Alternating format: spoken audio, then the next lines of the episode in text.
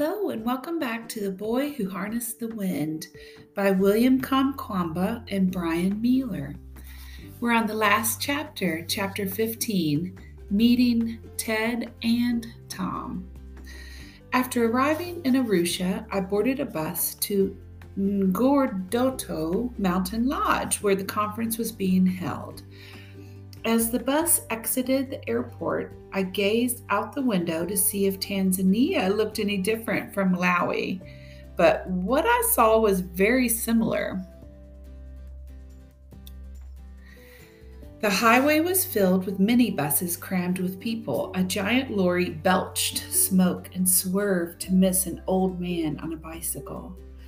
There were children in rags hawking cigarettes on the roadside while students in bright uniforms marched through the dust to school. I saw village women balancing loads of vegetables on their heads and farmers tending their fields.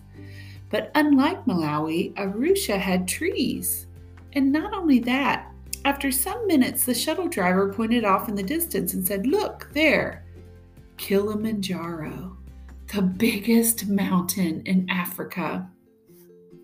Mount Kilimanjaro appeared even more grand and majestic than I had seen in books, with ribbons of white snow along its peaks and cloaked in thin layers of clouds.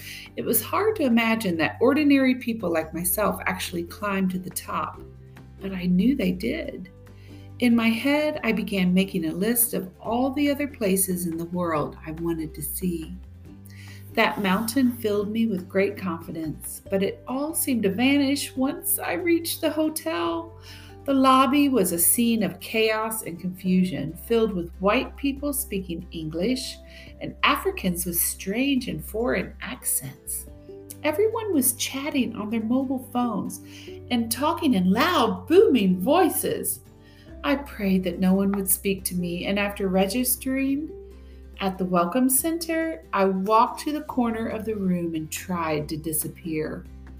No such luck. After some minutes, a man walked up and stuck out his hand. His red, he had red hair and wore purple and green eyeglasses. Hello, welcome to TED, he said. My name is Tom. Who are you? I'd practiced only one line of English, so I let it fly. I'm William Kamkwamba, and I'm from Malawi. He star- stared at me strangely. Maybe I had said it in Chichewa.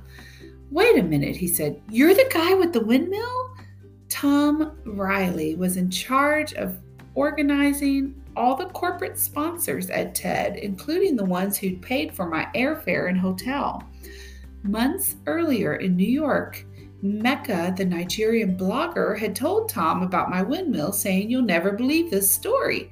But Tom didn't know that Emeka had then searched under every rock in Malawi to find me. After a while, Tom asked if I wanted to tell my story on stage in front of all of these people. I shrugged. Why not? Do you have a computer? He asked. I shook my head. Do you have any photos of the windmill?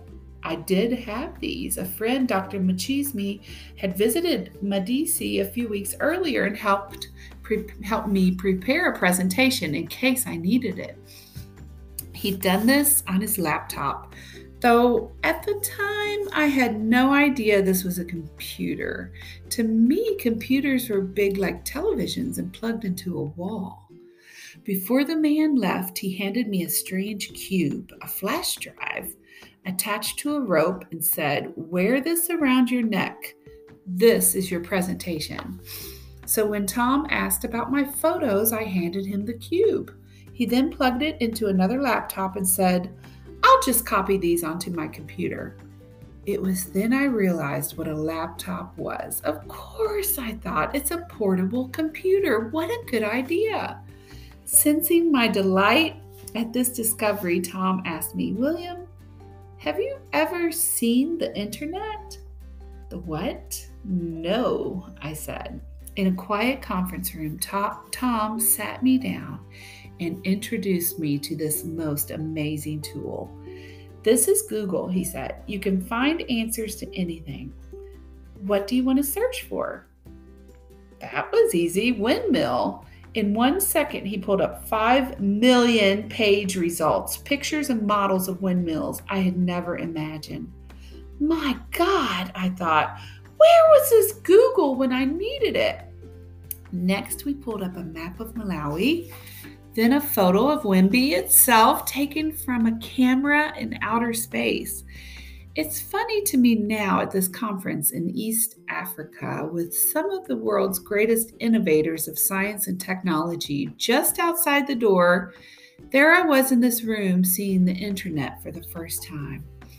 Tom helped me set up my own email account, and for the next week, he introduced me to a range of technology smartphones, video, and 35 millimeter cameras cameras, even an iPod Nano, which I had turned over and over in my hand before finally asking, Where is the battery? Not long after, I had.